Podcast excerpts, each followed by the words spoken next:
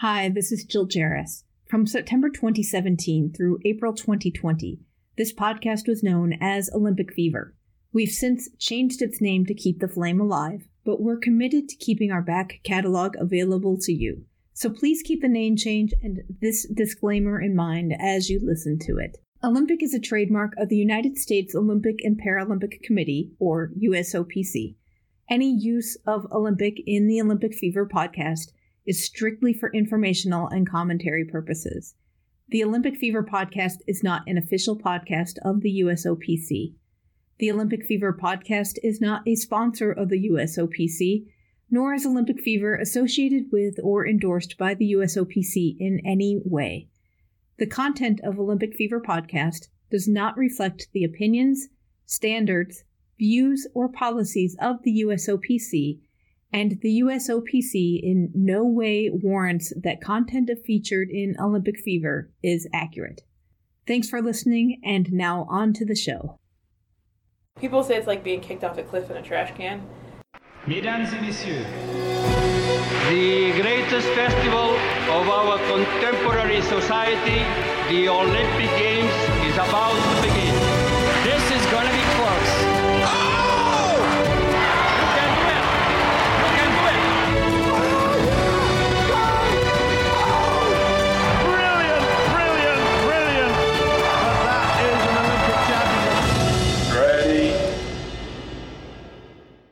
Hello and welcome to Olympic Fever. I'm your host Jill Jaracz, joined as always by my lovely co-host Allison Brown. Hello, Allison. Hello, Jill. Today is the first episode where we are going to go in depth on a sport so that you, the listener, can be a much more educated viewer while you're watching the Olympics. We're kicking off this coverage with bobsled today. And I don't know about you, Allison. I love watching bobsled because it's so fast and it looks like so much fun. But I also have a really hard time watching it because the cameras are set up at different points on the track, and when you're watching a race, it's just like whoosh, whoosh, whoosh, and it's really hard to get a feel for what's going on. And, and it's not even like you get to see almost a whole race. Sometimes it feels like they truncate it too. Right. They never show it live because there are several rounds. And so it's already happened. And I bet it takes a long time getting the sled out of the track and the next sled onto the track. So they always truncate that. It always feels like you're watching something that happened a long time ago. So you don't get that minute by minute excitement. Right, right. and it is very exciting. I mean, they're going down these crazy tracks at crazy speeds, and it's very exciting. I would think to be there and watch it, but on television, it just doesn't seem to translate. No, not not the way they cover it today. But Yes. um but there's still a way to watch it better and get some I think more enjoyment out of it and because we learned a lot of really cool things in talking with some bobsledders and doing some research about it. So um, I'm really excited to share what we've learned with you. And uh, we talked with U.S. bobsledders Nick Cunningham and Lauren Gibbs. Nick is a pilot who has been to the Vancouver and Sochi Olympics, and Lauren's a brakewoman who is trying out for her first Olympics this year. Before we get to Allison's story, we need to talk about the elephant in the room, and that is Stephen Holcomb. Stephen Holcomb was a major force not just in U.S. bobsled, but in the entire world of the sport. He started out as a push athlete in the late 1990s and switched over to driving, and as he became a top bobsledder, he started losing his vision due to a rare degenerative eye disease. His first Olympics was Torino, and at that point, he was pretty much driving by feel due to his poor eyesight. So after that, Holcomb's vision worsened to the point where it was questionable whether he could still participate in the sport at all. And he got massively depressed and he attempted suicide. But then there was this little bright spot where an experimental surgery um, could possibly correct his vision. And for him, it worked and it corrected his vision to 2020. At the Vancouver Olympics, he piloted his four man sled, uh, which was nicknamed the Night Train, to a gold medal. And this was a huge deal because it was the first gold medal in U.S. men's bobsled since 1948. And then at Sochi, he uh, tried to repeat, but uh, his two teams got bronze medals in the two man and the four man events. This past May, Holcomb was training in Lake Placid for the Pyeongchang Olympics and died suddenly in his sleep. Toxicology reports found a lethal combination of alcohol and prescription sleeping pills in his system. And to say that Holcomb's death has left a huge hole is in the sport is an understatement. And if you're going to watch any coverage of bobsled during the Pyeongchang Olympics in the United States, at least, you are invariably going to hear Holcomb mentioned at every possible moment of every day of coverage of men's bobsled, if not more often. So, when we talked to USA Bobsled and Skeleton to arrange our interviews, we were asked whether we could talk about Holcomb. And we weren't really interested in talking about him per se. We were really more interested in how the U.S. athletes were preparing mentally for dealing not with just the media onslaught that happens to them once every four years, but for the constant questioning about their friend that they had lost and were grieving. Because really, how do you deal with all of this media scrutiny and grief while you're competing at the most important event for your sport?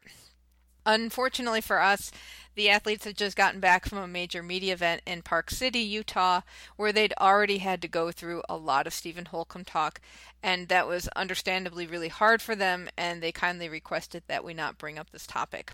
So, if you were hoping to get more info on Holcomb in this episode, that's not really going to happen. However, when we talked with Nick Cunningham, he brought him up from time to time during our interview, so we kind of rolled with it where we could. All right, and with that, what can you tell us about bobsled, Allison? On a on a happier note. On a happier note. I mean, it really is. Yes. It's it's really sad that it was it was so tragic and and so shocking when Stephen Holcomb died, yeah. and and it's just it's got to be it, it's got it's got to be rough for the team, and it's really got to it's it's gonna suck. I, am really gonna say it's this coverage is gonna suck because they're gonna talk about yeah. him every single race, and that's all they're gonna talk about, and yeah. they shouldn't because these athletes are amazing. The sport is incredible, and I'm sorry for them that they're gonna have to deal with this. Yeah. It's so, it's because yeah, they really, were great. They were great yeah, great. they were great people, and the and the the athleticism athleticism that is involved in their sport oh, unbelievable. Yes, so. I felt I, I felt very old and very short. all, day long. And very and very out of shape. but how did this become such an athletic sport? Bobsled was invented in Switzerland in the late 18th century, and it was typical party time for the wealthy. At, and that's how it became popular. Um, it first appeared in the Olympic program at the first Winter Games in 1924 at just the four man event.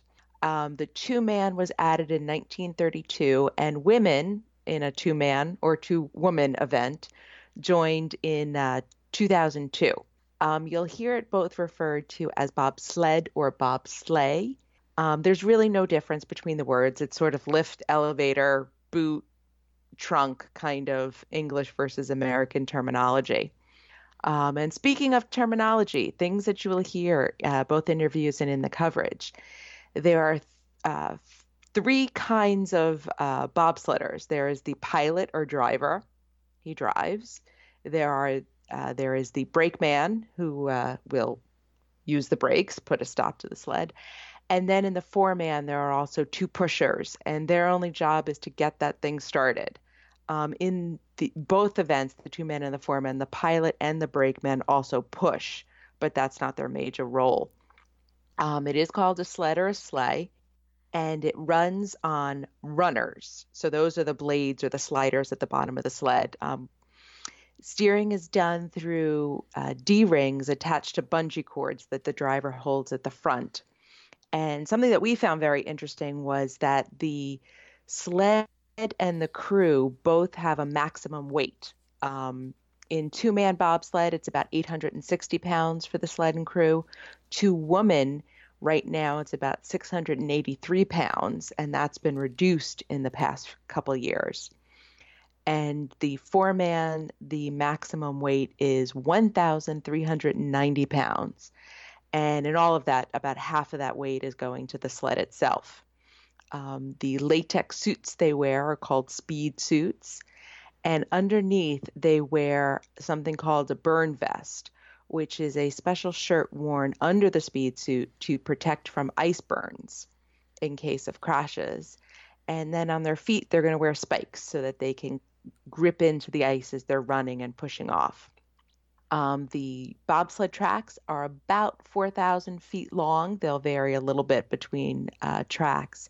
They have at least 15 turns, and all of the uh, tracks will have a turn called a labyrinth and one called a Peterson. Peterson named after the inventor. Labyrinth because it's a three turn combination. I didn't entirely understand it, but it looked scary. Let's just put it at that.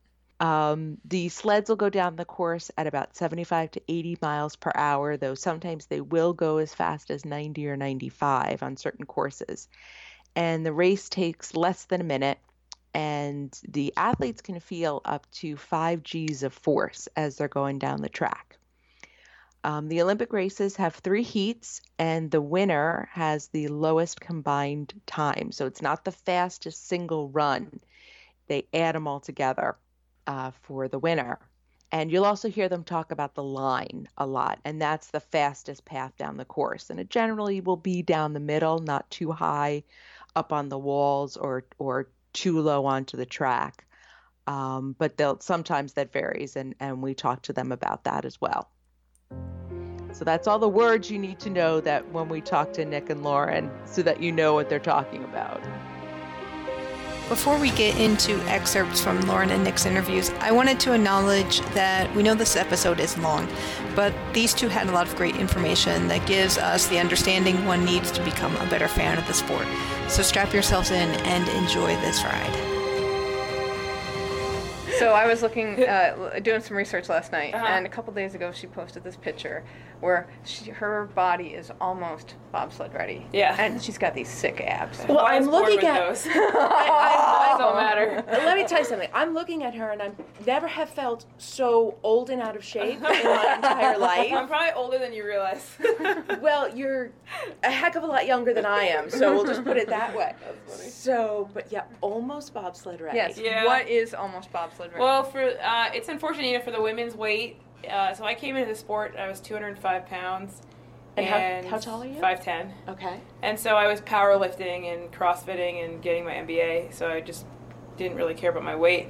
But bobsled has weight minimums and maximums. So the max the minimum is the minimum the sled can be, and then the maximum is what the sled and the athletes can be to make it an even even playing field for people. So obviously, a heavier object traveling downhill is going to be faster. And if I'm if I'm big and strong and I'm pushing a lighter object, I'm going to push it faster than someone who's tiny and doesn't weigh as much. So, um, about two years ago, they dropped the overall weight for women by 15 kilos, and they had a plan to drop another 15 kilos. So they took five kilos from the sled, so the sled minimum went down five kilos, but then the other 10 kilos was expected to come from the athletes. So, in order for me to put myself in the best position this year to be able to slide with all three pilots, I have to be at a weight that's lower than my body wants to be. So, yeah, Yikes. it's not fun. No. I mean, I look great, but it's not fun. no. So Yeah. I would think that that would be. Counterintuitive? It- Yeah. yeah. yeah. yeah, it's a power sport. So the fact that, you know, you're trying to be as strong and fast as possible, but you can only weigh a certain amount in order to compete. Sometimes it's a little much. See, now that opens the very uncomfortable question. Did the men's weight change? No. No, that's actually- that's my question. That's your question. yeah. No, my, My question. mom was in news. I know what your question. no, my, my question coming from gymnastics and figure skating and Mhm. those sports, are you seeing uh, eating disorders coming into the sport? Um, no, I think that, you know, bobsled is not a big enough sport. I mean, I think you can have eating disorders in any sport, right? Yes. Because we're in skin tight suits and we're you're we're videoed or for, photographed and you know put on the world stage for anybody to see. So I don't think that the sport dictates the the eating disorder, unfortunately. But you know, in my own self, it's like I can tell in the morning if I've gained weight because abs seven and eight start to recede. You know, so it's definitely, it's definitely been tough because now you know 180 used to be where I felt comfortable, and now 175 feels uncomfortable because I know I need to be 170. So it's I think it's unfortunate in that respect, and who knows how I will react or what I'll do when I'm done with bobsled and how I'll feel about gaining weight or losing weight. But right now, it's just you know that medal is on the line based on how much I weigh, which can be frustrating because it should just be based on how fast I am or how good of an athlete I am or how hard I work. But the fact that my weight plays such a big part in that can be frustrating at times. What was the rationale behind the weight change? okay, I no, that was my question. So thank you. Um, I think the rationale was that you know, bobsled's a, a small sport, and there's not a ton of five foot ten, 180 pound women out there that are fast and strong and want to push a bobsled. And I think they felt like it was a barrier to entry for uh, women from smaller countries. Um, and the women's field in the past has had an issue fielding a full field of 20 participants or 22 participants. Um, and then, so the goal was to up the participation so that we could potentially introduce a new discipline of women's four-man. But the problem is, It's also on my list. the problem is like these. The problem really is it's it's funding, right? Bobsled's an expensive sport. Sleds are expensive. Shipping costs are expensive. Housing is expensive, and even if we had a full field, we have these huge four-man sleds that you'd put women in, and I've done women's four-man, and it was an interesting experience. But we were tossed around like rag dolls because there's so much room in the sled. So really, if we can't come up with the funding, then the weight drop didn't really matter, and so. Um, Right, because you would have to get smaller. sleds. We'd get yeah, need, smaller we need to get newer new new sleds. Yeah, yeah. because you're using the men's yeah, sleds. yeah. So you have now you have smaller women going into bigger sleds. That doesn't make business sense in the sport. So I don't know. Let, let's get into a little bit of what this stuff costs because I Mhm. think I read uh, last night that runners can cost five grand. Uh, they can Or- cost up to eight grand. Okay. Yeah, I think the it's like six to eight grand. I think for runners, Who buys that? the drivers, so the athletes. The driver. Okay. hmm Why why do the drivers buy that? Although you Honestly, I don't know. Yeah. I Like, mean, I guess you know. Who came up with Yeah, that yeah, system? like- I mean, I guess it's all about trying to get a competitive advantage. I'm sure that's where it has started. Oh, you right? want you want control over your. Well, I mean, it's like, I guess the federation could pr- provide them, but you know, like I said, the the federation doesn't have a ton of money either. So, I think, you know, as far as drivers are going to start buying stuff because or, or athletes are going to start buying their own things because they want a competitive advantage, and then I think the federation potentially sees, okay, well, you guys are buying your own runners anyway, so why do we need to give you runners? So I think it's like a, you know, catch 22 maybe. I don't know.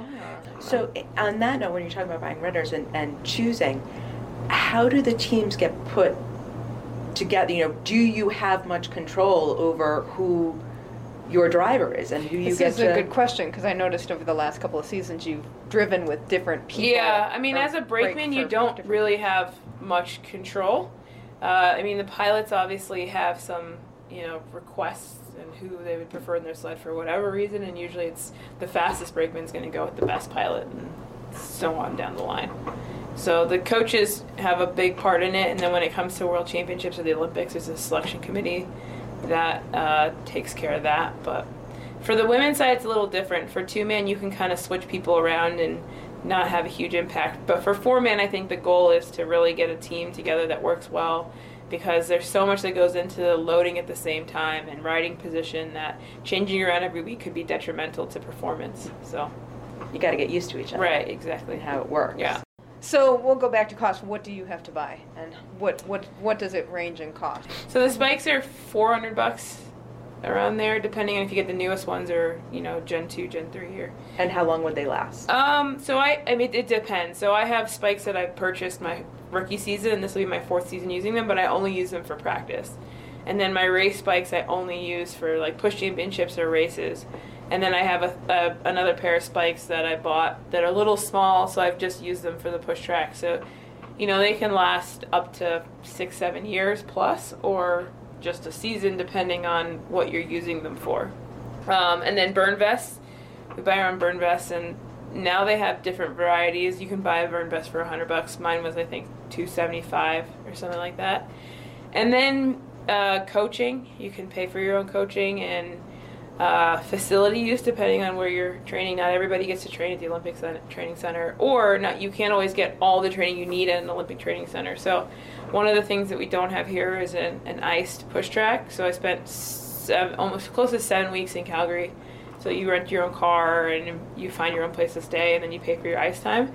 And then my coach uh, lives in a different state, so I spent some time with my coach this summer, and so I paid for a rental car and then paid to train at that facility and stuff like that. So the the fees associated with the sport are different for each athlete depending on what the athlete needs and what their goals are.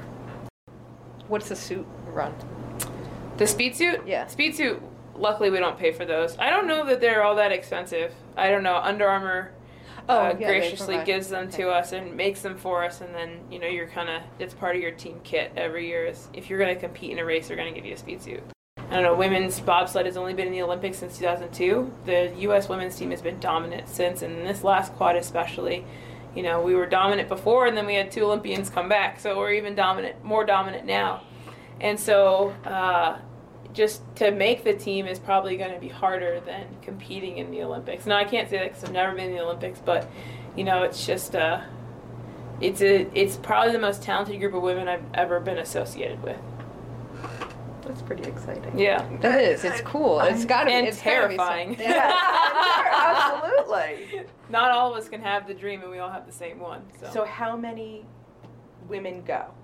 Um, hopefully there will be three sleds. Okay. So two nations will get three sleds, and I think two other nations will get two sleds. So we'll get two sleds for sure, and hopefully we'll be one of the nations that get three. So it'd be three pilots and three brakemen. Okay. And I think we'll have a, a team of nine. So Because there's always a couple. They, Right. they swap out, Mhm. right? Yeah, that- and it's- it's like alternates.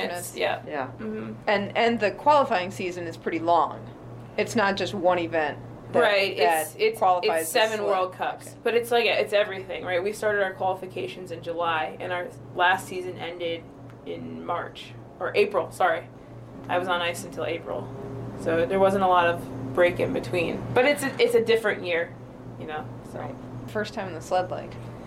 You know, it's funny. I can still remember. It was it was kind of just disorienting because you don't know what to expect. Um, and Lake Placid is one of the rougher tracks because it's a very technical track. So sometimes the fastest way t- around a corner is to hit a wall, which seems kind of counterintuitive, but that's just how it works. So like generally, nine times out of ten, if you after you turn through three, you're gonna tap the sled's gonna tap on the on the left. And I know that now, but when you don't know that, it's like it's kind of like if I were to blindfold you and drive you to your house from your office, you'd be like, okay, I know exactly where you're going. But if I were to throw you in the back of a truck and then drive you somewhere random, you'd be like, what the heck? So that's kind of what it's like. People say it's like being kicked off a cliff in a trash can, and it, it can feel like that sometimes. But for the most part, it's just very disorienting because you don't know when you're new, you don't know where you are in the track. You don't know if what you're feeling is is normal, and you don't know when it's going to end. That sounds like the worst roller coaster ever. No. But it's only a minute long, so Right. it when- is the longest minute of your life the first time. Though. Does it physically hurt? It can if you're not in the right position, Okay. and if if the pilot hits the wall hard enough and you're out of position, yeah, it can hurt. So as you travel around, what are some of your favorite tracks to do? Um, St. Moritz, I, I think everybody kind of has the same favorite. St. Moritz is cool because of the history, and it's the only natural track that they make by hand every year. wow. And so it's very quiet, and it's, it's a beautiful place. Königssee is also really cool because there's these two corners called the S curves, and you kind of feel like you're being scooped up in the back. Whistler's fun because it's the fastest track in the world, and you know Whistler's great. And I like to go to the Lululemon in Canada because it's like getting a discount with the exchange rate, so that's always fun. And then I love Lake Placid because it's my first track, and it's like coming home. Is it easier having a rougher track or a more technical track as your home track? I would, think I, could yeah, get- absolutely. get I think to- that if I had slid on St. Moritz first, every track would be terrible because it's the smoothest ride. So after Lake Placid, everything else feels like a cakewalk. uh, How much faster is Whistler? I don't know what top end speed here is, but top end speed for Whistler for a four man's like 95 miles an hour, something like that. It's the fastest track in the world. Yeah. Wow. That's the only track where you you're bobsledding from corner one. Like most tracks, you're kind of like, like here it's like unnerving because like when you my remember my first time down, you're like, oh this isn't bad, and then you get to corner four, you're like, holy crap, now we're bobsledding. But that that kind of happens in corner one in, in Whistler. Well, have you had a bad crash? I've crashed. How many times have I crashed? I crashed three or four times. Mm, Four. No, I've been lucky. So I've crashed four times, and I wouldn't consider any of the times I've crashed bad. But I've also crashed with very experienced pilots. So I feel like when you crash with someone who knows what they're doing, they're not crashing because they, they don't know what they're doing. They're potentially crashing because they misjudge a curve. They're trying something different. So. Have you seen bad crashes? I mean, every crash looks bad, Bad, because yeah. it's like it's like it the, the sled makes so much noise because it's like parts of the sled that should that aren't smooth cutting into the ice, and then every once in a while a brakeman shoots at the back, so it just looks bad. Like I've never been able to stay in the sled, which is really makes me mad because it's like something I need to figure out. But uh, yeah. So you've gotten shot out of the back of the sled. Oh, I usually kick out, so it's by choice. okay. Because Yeah. you're. uh, The first one that Yeah. kind of sucked me out, but I was really confused as to what was going on because I was like, this doesn't seem normal. And I was like, "Oh, I think I'm upside down. so I was like, well, I can't hold on and I feel burning on my back, so I'm just going to let go and see what happens. So, yeah. No. Are you safer? you're safer in the in? sled. In, in the okay. sled, absolutely. It's absolutely because if especially if you don't know where you are on the track, the sled can get to a point where it stops and loses momentum because it's not it's there's a lot of it, it's creating a lot of friction. So that sled can start moving backwards and you can you can yeah. Yeah, that would not. So if you kick out and you don't get out of the sled and you don't get out of the track, I mean, then it could it could not be a fun experience to get run over by a 365 pound sled. When do you brake? At I know. end. At, I know at the end, but uh, like, do you know where the finish line is? Or- Yes. okay. How how can you tell? I count the corners. Okay. Yeah. oh. Yeah. So you've got the the track memorized. I mean, I have Lake Placid memorized. There are some tracks that are harder to know when you're done. Like, I really hate braking in Park City because I always pop up early, and I really pride myself on knowing where I am. And there's a part in that track called Low Point where it feels like you're done because it's flat, but it's not. And so the number of times I've popped up, I'm like, crap! and I go back down. Yeah. So my rule is if I pop up on a pilot early, I owe them coffee. Yeah. Because that's one that one tenth of a second. Oh, if that's a tenth, then I should just go home. You hope it's just hundredth. Yeah. tenth is a lot in our sport. yeah, that's true. But yeah, braking is uh, it's easy. That's the easy part. You're done by that point, right? Where physically are the brakes? Between my legs. Okay. So I hop in. I have a seat, and then I'm like this, and they're here. So I just pop up, look where I am, and then brake, and then you kind of like look around the pilot's head so you can see how hard to pull and yeah. You don't want to pull too hard, and then if it doesn't make it all the way up to the top, uh, you have to push the sled out of the outrun, and that's not fun. Do you worry about accidental farting? No, it happens. It happens. Yeah. Do you get It's- to breathe much? But you because you it just a, sucks because if I load and fart, then it's like I'm basically just farting on myself between my legs. Have you? Did you get to go to the test event? Mm-hmm. Yeah. How's how's that track? Um, it's interesting. It's You use uh, that word a lot. Yeah. you know, I'm trying to be politically correct, I guess now. I'm kidding. Uh, it's interesting, you know, it's um, there's definitely some spots where you catch some air. And um, you know, there's definitely some corners that can just end your Olympics right then and there. It's not one of the more technical and dangerous tracks. Like, you know, Lake Placid Curve 18 is notorious for flipping sleds and there uh 50-50 is a is a track is a corner that one of our teammates named because only 50% of the sleds are making it through upright. So it's not a track like that, but it, there's definitely some speed killers, which you know this is a sport of speed, and so it was my it was my first time in Korea. Unfortunately, I got sick while I was out there, so that wasn't fun. Making weight was no problem, but Oh, after that, Yeah. uh, but you know, it is what it is. It happens. So you are like the veteran. Yeah. The veteran. How does that How does that feel being the veteran? Um, it's good. It's it's a uh, you know, it's it's it adds a, a different kind of stress going in, into an Olympic year. Um, How so? um, just knowing that kind of you want to make sure that the team is as prepared as possible. Um, you, definitely, it's hard not to put extra stress on yourself knowing that you are the the veteran. Um, but it's definitely when I step on the ice, that's the least, that's the last thing I'm going to think about. Um, you know, everyone, I, I'm only the veteran in the U.S. You know, to the rest of the world, I'm I'm still kind of you know a, a newer pilot. Um, you know, I have really going into my eighth season as a, as a driver, and that's kind of when you start actually like learning how to really put it all together. So, Oh, really? Do you feel that? oh yeah, I still, I mean, we still learn day in day out. You still learn uh, a lot. We're still all students of, of the sport. Um, until the day you retire as, as a pilot, it's, it's you're never you'll never be 100%. I mean, Holcomb was a 20 year veteran in the sport, and he was still learning stuff every time we would step on the ice. Um, so that's that's kind of how how we are. So it's even though I'm a veteran here, I'm definitely just one of the many in the world. When you look at the other other um, drivers in the world, like what do you what do you see? Like, oh, this is the level I have to get to. You may not know how to get there, but Um, just You have to yes. I mean, everyone's kind of in a different. Some guys are really, really good pushers, and their equipment's a little bit lower. Some are, you know, decent pushers, but their equipment is really good. Um, you know, some people have different runners, so there's a lot of variables that play into what makes a good bobsledder. You have to kind of have the the three components to be successful on that day. You have to be a good pusher, you have to have good equipment, and you have to have good runners. And so once if all those things come together and you have a good drive, you're gonna you're gonna start winning some races. So so let's go back to basics a little bit. Mhm. Getting into it, we're gonna go get to equipment in a little while. Uh, you put two to four people, Mhm. eh, two or four people in a sled. You go down a hill as fast as possible. Yes. That's the basics of bobsledding. Yep.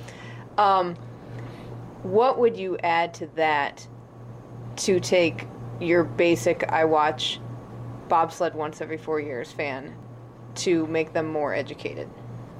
What should we be looking for Yeah. when we watch a bobsled run? the the technology is is a lot. I mean, if you look at a sled and you're watching on TV, every sled looks the exact same. When you're actually like there looking at the sleds, every sled is completely different. Um, from just the body shape, little things. Every team's doing their own wind tunnel testing, what they think is the best possible sled, what we think is the best possible sled. Um, so when you do that, it's a, you know, we have the best engineers in in motorsports working on our equipment and over in Europe they have the best engineers in, in their field working on their stuff and that's kind of what we're doing so we are as close to motorsports as you can get without having a motor like it's there we, we have some very very good engineers from from some some of the top teams in uh, NASCAR and, and IndyCar kind of looking over our stuff Do they ask you in terms, like, how do they work with you? Um, they just ask for my input. What am I feeling? What am I, uh, you know, what would I like to change? What would I? It's all kind of it comes down to preference. What what do we like? What do we feel com- more comfortable with? And I'm one of those drivers that's kind of like let's not overcomplicate it. Like I'll figure it out. Like I don't I don't have a style to where I've been driving so long that I have a particular style. Um, you know, I, I will adapt to what we what we have, and we will kind of figure it out and move from there. So, what kind of different styles Um, do, do some- different drivers have? So Yeah. some people like to ha- like uh, have really direct steering, where you don't really. We have D rings. That's how we steer. Is you pull right to go right, left to go left. Some people, like myself, I don't like to really pull. I I like to kind of just pull a little bit on on my D ring and make that a significant turn. Where some guys like to have a lot of rope and they're and they're really kind of pulling. Um, I don't really know the best way to write that down, No, but it's okay. You know they'll have to pull a lot of rope to turn the same amount where I just barely pull and it turns. So it's like a, a tight versus a loose. Exactly. Yeah, yeah. Some people have tighter steering, some have looser steering. Um, you know, the bungees in the front, kind of what snaps the runners back to center. Some people like real stiff thicker bungees and some like real thin bungees. So it kind of it's all all preference. And would that change for you depending on the course? It can. Okay. Uh, it can. Um, for me, I usually keep them the same. Usually, yeah.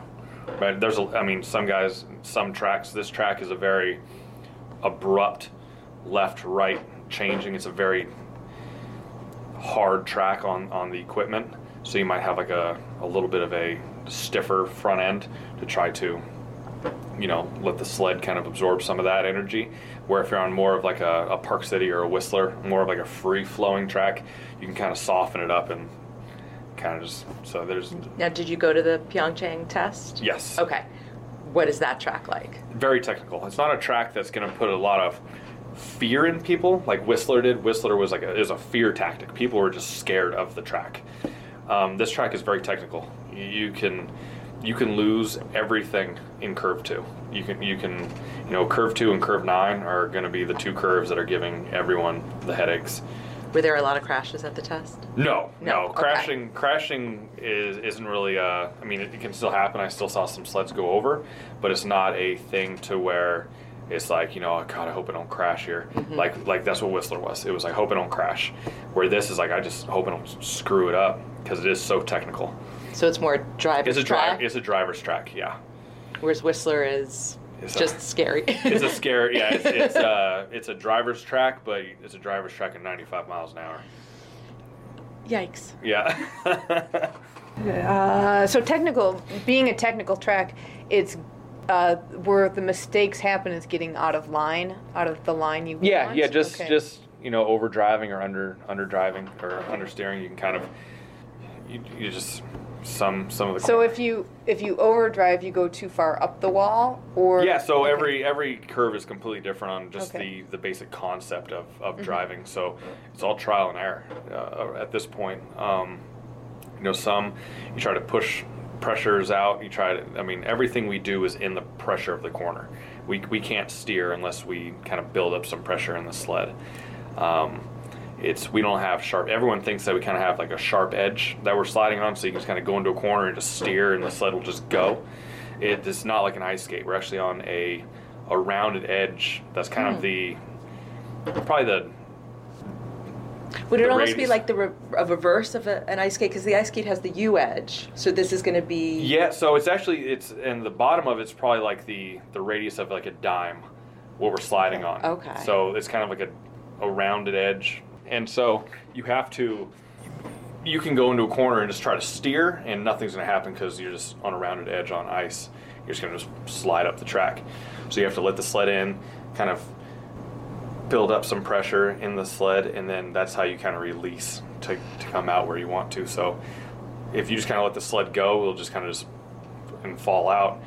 And if it's you know you got double waves in there and you want to make it one, you'll go in, kind of build up some pressure so you stay high through the lull, and you start build, and then we feel that pressure start to build up in the second pressure. You kind of will just So when you're saying pressure, are you are we talking G-force kind yeah of? yeah G-force. Yes. Okay. So it's it's I mean so it's physically the the. It's yeah. So so Okay. bobsledders, a, a good bobsled driver, believe it or not, has a very good butt. That's kind of what we. It, it's kind of what we say.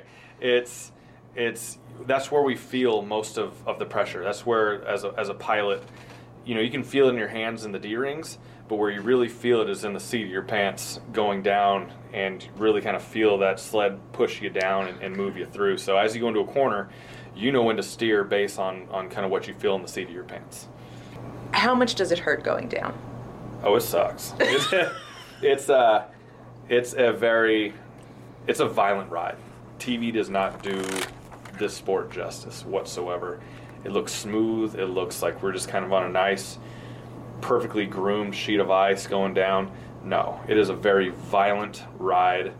Um, you know, we have track crews that are, are grooming this thing every you know six to nine inches at a time with a with a scraper tool. They just come and they'll just shave the ice, and well, each time they do that, it leaves a little groove.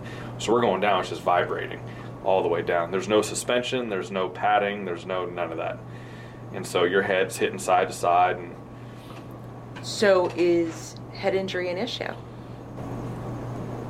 it could be. Yeah. it's something that every driver thinks about.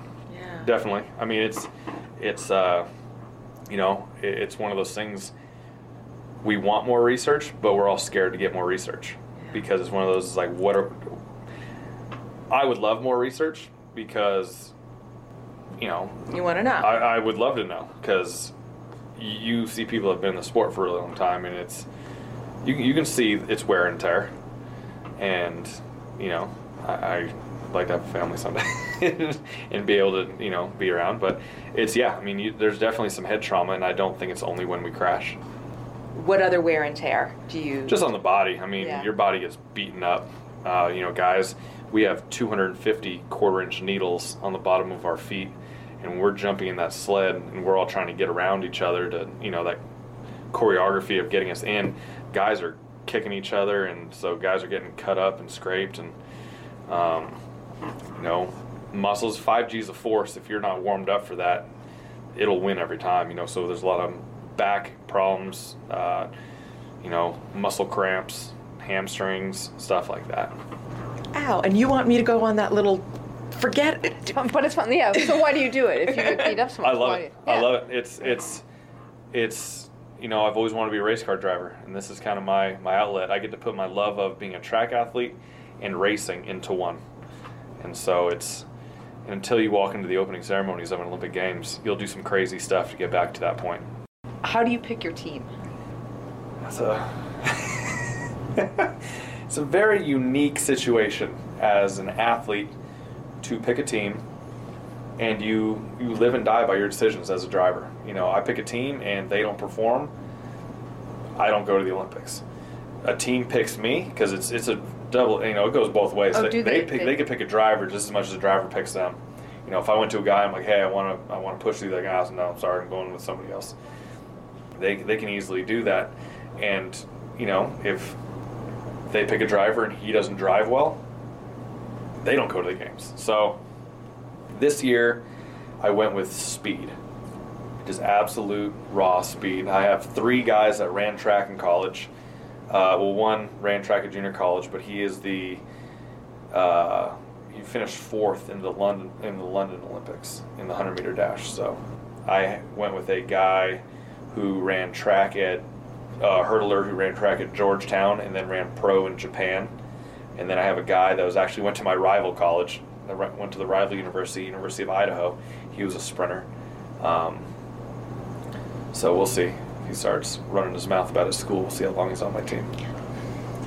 I, I was going to ask his personality. Personality's huge. Yeah. We're we're stuck together for the next four months, whether we like it or not. And I will go with a guy that might be a little bit slower, but we will push and train hard together, and we will buy into my philosophy of a team over having a you know a faster crew of four individuals because they're not going to be successful.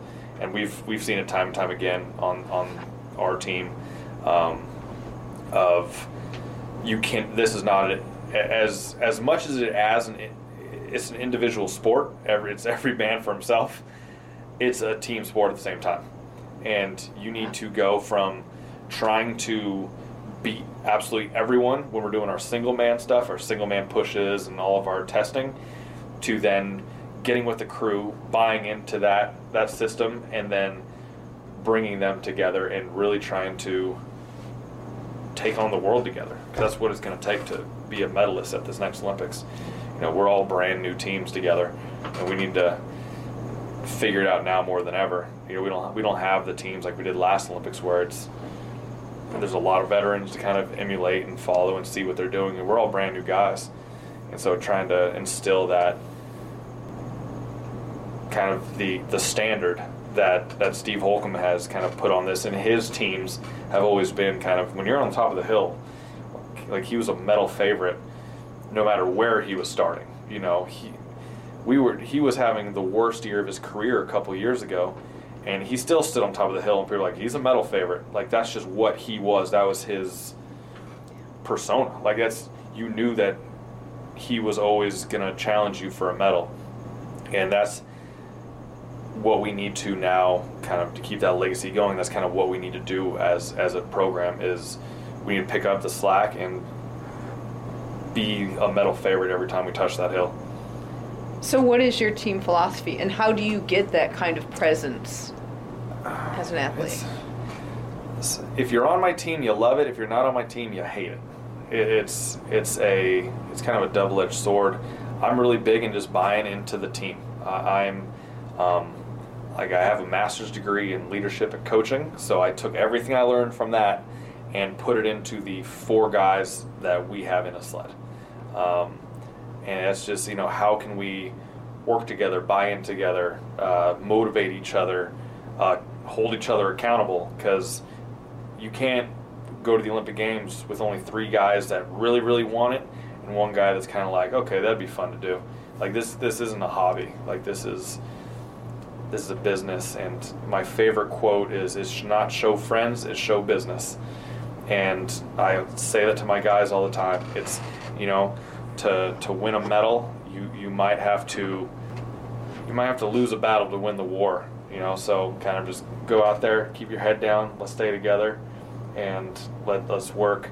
Um, you know, I like my team kind of always being together. You know, I don't want outside influences. Like it's we're like I was saying, it's a very individualized sport, and if you have our guys kind of you know on my team that are with athletes that are maybe trying to take their spots, I don't I don't need them to kind of have that uh, negative negativity kind of around them. So I will I will I'm going to be kind of like a Are you a dad for this sort of group? kind of that's kind Yeah. of where the driver has to be. Yeah, Yeah. you have to kind of be the guy that has to watch.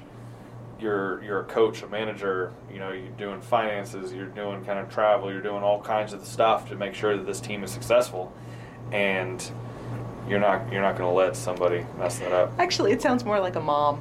Yeah, that's why I didn't, I didn't want to say it. But it's uh, Mama Bear is here, and I'm gonna hold down the fort. It's uh, but it's it's yeah. I mean, some athletes work really well together, and some don't. You just have to be able to see see that, and kind of when I'm putting teams together, some guys will go, you know, I want uh, I want number one, two, and three brakemen. Well, maybe one, two, and three looks really good on paper, but two, five, and six work really well together. They they really you know they train together. They work really well, and I guarantee those guys will will give that that first crew will run for their money, and will probably make it longer in in the season because they're actually working for each other. Yeah, the sum greater than the parts. Mhm, 100%. Yeah. How hard is it to jump in from the side into the sled? it's a like as a driver as a brakeman. no, the brakeman gets to like jump in. But I mean, there's But- two side guys that have to get. Yeah, over as yeah, well. exactly. So the But 2 they're- side they're- pushers, yeah, yeah. that's a, it's it's it's a controlled chaos. I mean, I have a guy that's 230 pounds getting in, and another guy that's 220 pounds trying to get in, and like, But um, yeah, like make it. Do you specialize on a side? generally. Yeah, I, d- I don't know why I never Yeah, thought of that before. thought That of of course you're going to be a left Or or be a a left right. side guy or right side guy because it's it's you need a few thousand trips down to make it second nature to where you're just kind of going. And so that's what we were doing today is like we were doing dry land stuff, working on our timing, working on that kind of team cohesiveness, really working together, trying to bring that team together. You know, even though it's just mindless stuff, like let's just do hits on the push track, let's just work on timing. We're there, we're joking together, we're having a good time, we're creating that bond that's going to kind of keep us going later on into the season where we can actually, because once you're in a small little European town and the internet's bad and the food isn't, you know, isn't what we're used to, tempers start to get charged up, and I need to make sure that they're all kind of together. do you ever play jokes like whoopee cushions in the? Um, so I, my brakeman, it's not even funny jokes. Like they're not even funny. like it's they're more obnoxious. Like you'll come home and he'll just have like take a handful of ibuprofen and just like throw it in your bed, and then like it's not even funny, but he does it and it pisses me. it gets me so upset. It's like why is there a bunch of ibuprofen and Tylenol on my sheets? But that's Now, That's do you talk at all during a race? Yes, Okay. but it's very unconventional. Do you know what's coming out of your mouth? Yeah. Okay. They couldn't put it on public TV. Okay. Um, but yeah, chances are, like, practice, usually I'll just sing my way down, just having good, I'm just having a good time. You know, I'll kind of, what I learned, I got to go up with the uh, Air Force Thunderbirds. And so that was the, probably one of the coolest things, besides Garth Brooks, that I ever got to do. And to listen to how they communicate to one another. I mean, we're not talking to each other whatsoever. So you're not. So they're, you're not telling I- them anything. No, I'm not telling them anything. They they know. Could the they tra- even hear you? They can hear me. Okay. I can't hear them. Right. Yeah. If I do, I'll tell them to, you know, lock it up. Like I can't. You're distracting me. I only I can speak. And so yeah, when I'm going down, you know, if I'm having a good run, or sometimes they'll hear me just yelling at the track, having fun with it, and I try to have as much fun with this. It's, it's a sport. We're supposed to have fun. Like we don't get. I don't get paid enough to stress out about this thing. So like I'm gonna have fun with it, and I'll in practice I'll sing my way down. If I see a coach or something on the side, or I see somebody kind of just walking. In the sport, like when you're going 90 miles an hour so often, it starts to kind of slow down in your mind. So I can I can see coaches and stuff on the side filming. I'll just yell at them as we go by. You know, I'll, I'll tell my brakeman where the coaches will be, and so as we're going through and they know where we are, we'll just all start yelling in the sled as we go past them. Um, so I like to have a little bit of fun, but What was it like when the courses started slowing down for you? It happens every week. So day one, Yeah. you're gonna seem like you are just at warp speed and you're out of control. And then you start going to day two, day three, day four, and it starts to slow down in your hands a little bit, and you can actually start, you know, seeing where you want the sled to go and start putting the sled in different spots and reacting.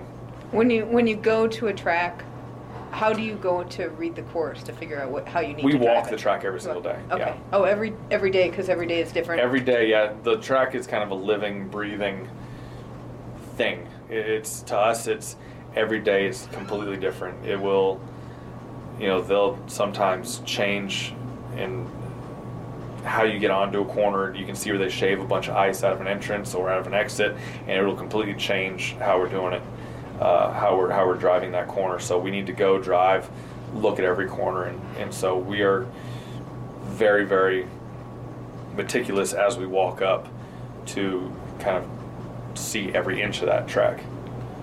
When you choose your brakeman for the two man, is it one of your four? is one of my It's one guys, your- yeah. Okay.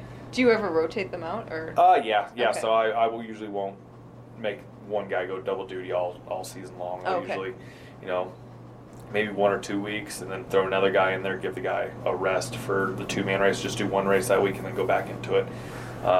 Because, like we were saying, the sport is, even though it's a 50 second ride downhill and you're only running 50 meters, guys get out of the sled and they are like struggling to take their helmets off. They can't breathe. They, you know, it's it's like you played a full two hour football game in that 50 seconds.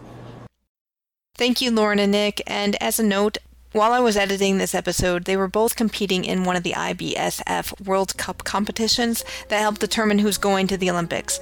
Lauren was brakeman for Elana Meyers Taylor, and together they broke the women's bobsled start record and got the silver medal. Nick Cunningham also got a silver in the two man with brakeman Ryan Bailey. So, congratulations, everyone, and we hope this is just the first of many podium celebrations. I wish after we talked saw their passion and saw their excitement and saw how much time and effort they put into this sport, how much it costs, and how athletic everybody is. It, they these people just are crazy, amazing athletes for Yes. this little tiny sport that is really cool and really fun to watch. and I would think would should be more popular. Yeah, you would think because it's like I- like like Nick said, it's NASCAR on ice. It's Kinda- going kinda. down a very steep hill very fast, but people don't do this at home. So I think there's that that distance between it. It's not like, oh, I know how difficult it is. No one has a- clue. I mean, you do because you did the uh, yeah, I did it at Lake the Placid. experience. experience. But how many people have had that opportunity? Right. And and the experience we had was like half the track or three quarters of the track and it was only 45 seconds or so and we weren't going nearly as fast as these people go. Um, Right.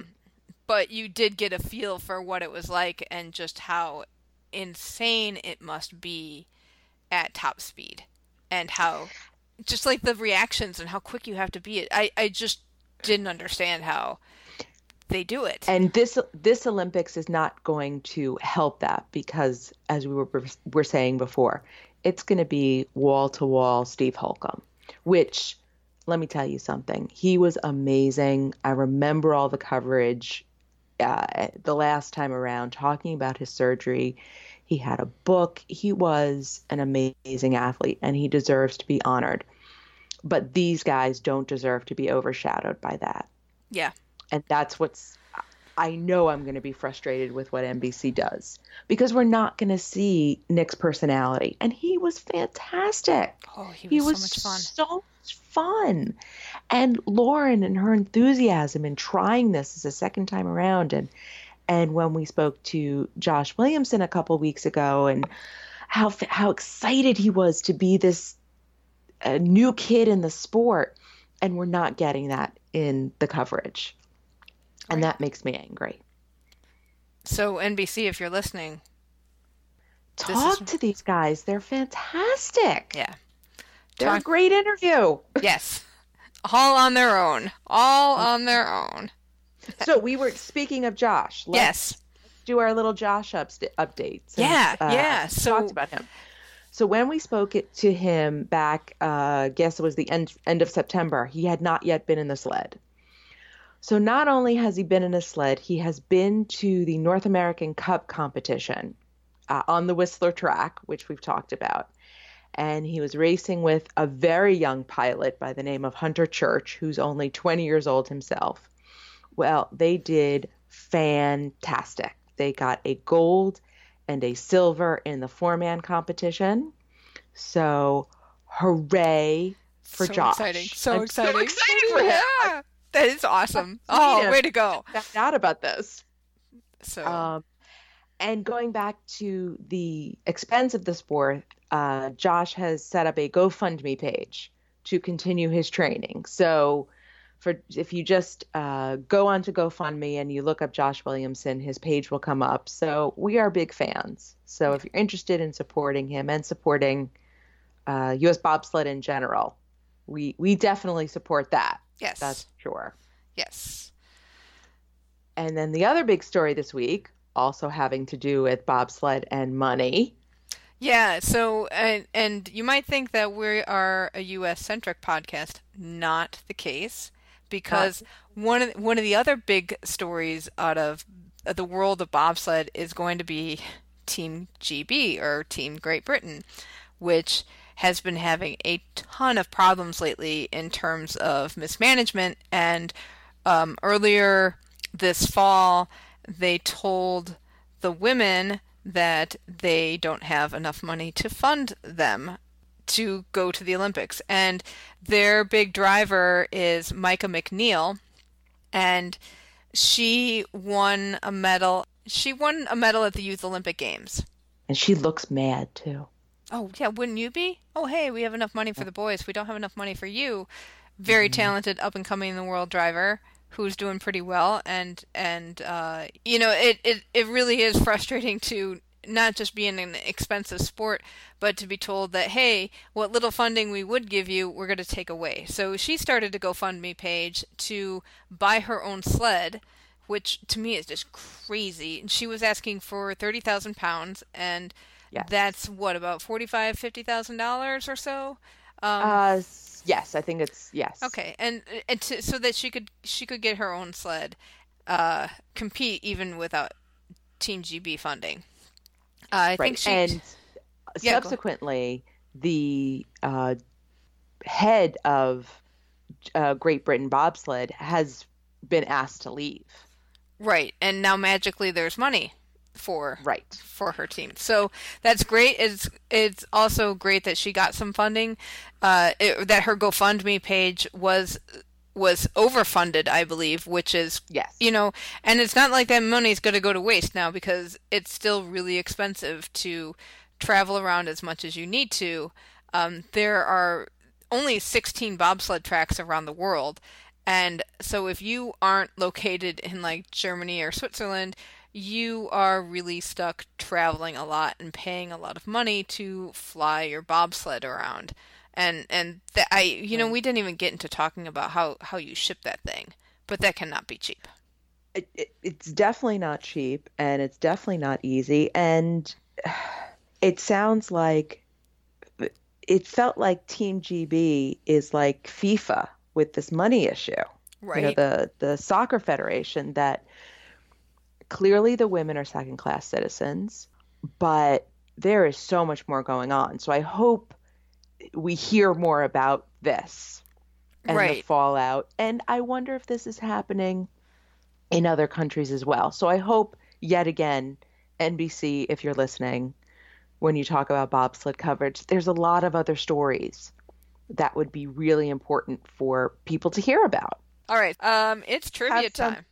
You have some, say, you have some bobsled I trivia. Have bobsled trivia for you. Me too. Oh, excellent, I excellent. I, I know. I I live in fear that one day we're going to have the same question. So I have a bobsled question for you, and okay. that is, who was the first U.S. woman to compete with men?